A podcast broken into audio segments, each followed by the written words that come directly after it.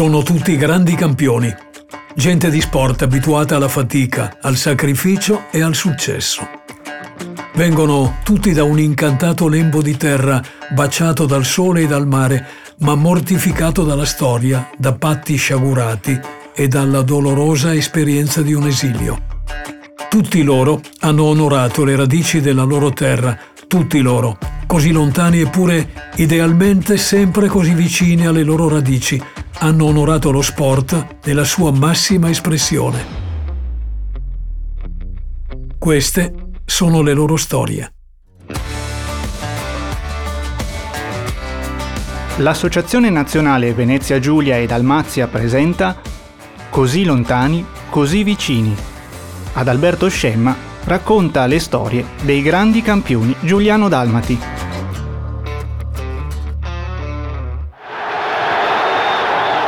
Benvenuti sta battendo Griffith sul piano della violenza pura. Ancora il destro, questa volta diretto di Benvenuti. Replica disordinatamente Griffith mentre in questo istante suona il gong che conclude il più bel combattimento di Nino Benvenuti. 17 aprile 1967. Quel giorno 18 milioni di italiani, puntualissimi, accesero la radio alle 2 del mattino. Vi rimasero incatenati per quasi due ore con le orecchie tese per captare ogni vibrazione della voce. Non era mai accaduto neppure in guerra. La voce era quella di Paolo Valenti, inviato della Rai TV a New York per raccontare in diretta la sfida tra Emil Griffith e Nino Benvenuti. In palio il titolo mondiale dei pesi medi, la corona più ambita. Il pugilato aveva all'epoca un impatto che neppure il calcio era riuscito ad acquisire. Il ciclismo forse aveva un simile appeal all'epoca dei grandi duelli tra coppie Bartali, ma quel giorno, in assenza della TV che chiudeva le trasmissioni a mezzanotte sul canale unico in bianco e nero, la radio realizzò un record di ascoltatori ancora oggi imbattuto. Lo scenario del Madison Square Garden, il tempio mondiale della box, era da sballo, così lo raccontò Paolo Valenti, perché il match tra Benvenuti e Griffith era stato presentato dagli americani con tutte le malizie di chi conosce l'uso enfatico dei media. Da una parte Emil Griffith, negro, nativo delle Isole Vergini, grandissimo pugile, un picchiatore formidabile. Dall'altra Nino Benvenuti, campione europeo in carica, bianco, bello da fare schifo, così venne descritto. Gli ingredienti ideali, insomma, per garantire al match un'attenzione mediatica straordinaria.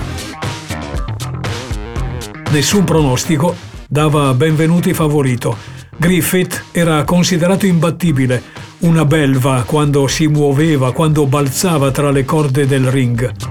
Sarà dura, questo è il commento di benvenuti, ma io sono convinto di poter vincere. Nessuno però lo prese sul serio. Ha la lingua lunga, scrissero di lui i cronisti americani. Le scommesse erano soltanto sul round in cui Nino sarebbe finito KO. La voce eccitata di Paolo Valenti, lontana, quasi sovrastata dalle grida del Madison, la voce di Valenti raccontò i knockdown subiti da Griffith alla seconda ripresa e da Benvenuti alla quarta. Benvenuti, contato per 5 secondi, un attimo di terrore prima del furibondo selvaggio scambio di colpi finale con la vittoria ai punti sofferta ma sacrosanta di Benvenuti. Quello del Madison fu uno degli incontri consegnati alla storia del pugilato, non soltanto alla storia personale di Benvenuti, così fitta di momenti straordinari da renderla unica. Un predestinato, verrebbe da dire. A Isola d'Istria suo padre aveva costruito un ring nello scantinato e Nino aveva cominciato a boxare da bambino, fasciandosi i pugni con fasce elastiche e calzettoni imbottiti. Una box, quella che gli mostrava suo padre, che esaltava l'intuito, la scelta di tempo, l'intelligenza, il rispetto dell'avversario. Tutte cose come i valori morali, l'accettazione delle sconfitte e il potere educativo del confronto, tutte cose che lo avrebbero accompagnato non soltanto nella carriera, ma anche nella vita, quando l'esodo giuliano dalmata avrebbe costretto la sua famiglia, Nino aveva 13 anni, siamo nel 51, a lasciare Isola d'Istria.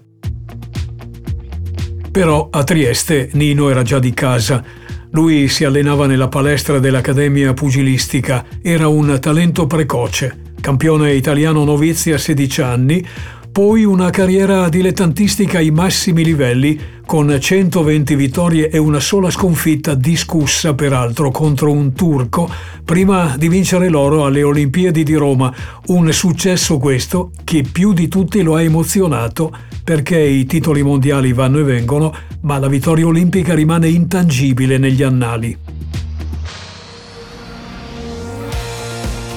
Se parliamo di emozioni, quelle che Nino ha provato e trasmesso agli italiani nella notte del Madison, nessuno degli incontri successivi è rimasto così presente, a sua volta intangibile nella mente, come quello combattuto con Emil Griffith, affrontato poi in altre due occasioni, sempre con risvolti drammatici e con un esito in bilico fino all'ultima ripresa.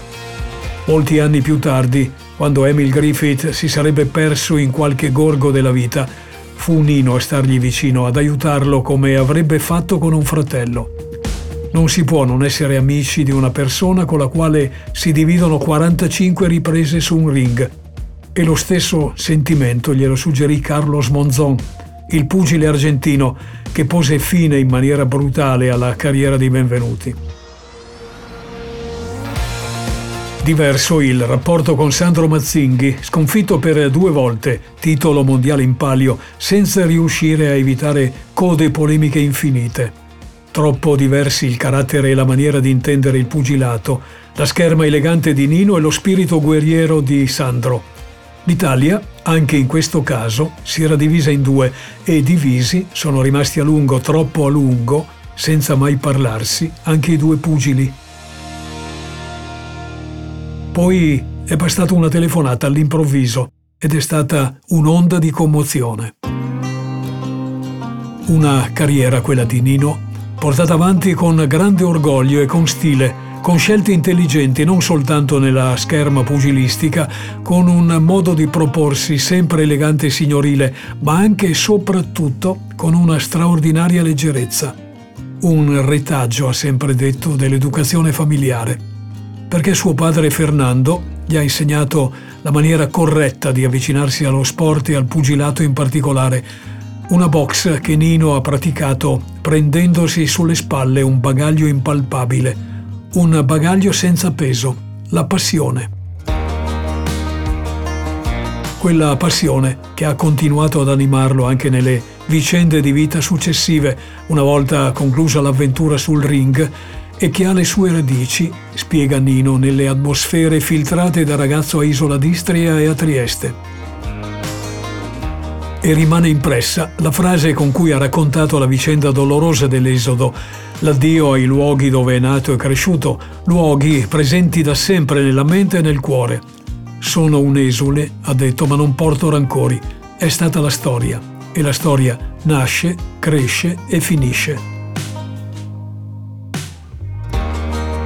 La seconda grande passione di Nino è diventata nel tempo la scrittura, come opinionista di quotidiani prima e come autore di libri di successo poi. Ma anche in questo caso Nino ha saputo dare alla propria attività un tocco originale.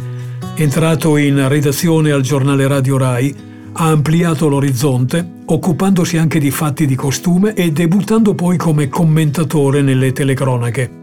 Lo ha fatto portando un contributo alla conoscenza dei gesti tecnici non sempre facili da interpretare e lo ha fatto anche stavolta alla sua maniera, con sapienza e con fluidità innovando il linguaggio fino a quel momento scarno della box.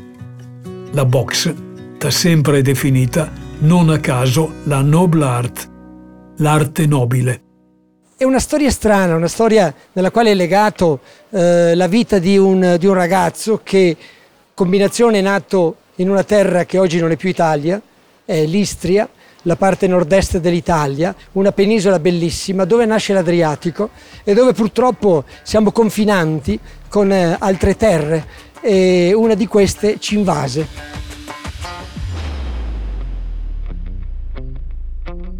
Avete ascoltato? Così lontani, così vicini.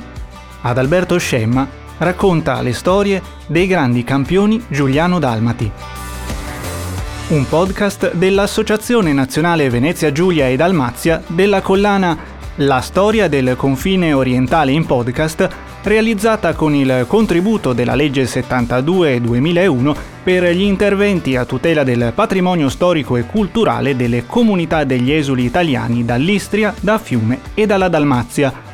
Questo podcast è stato ideato, curato e prodotto da Osteria Futurista e Storie Avvolgibili.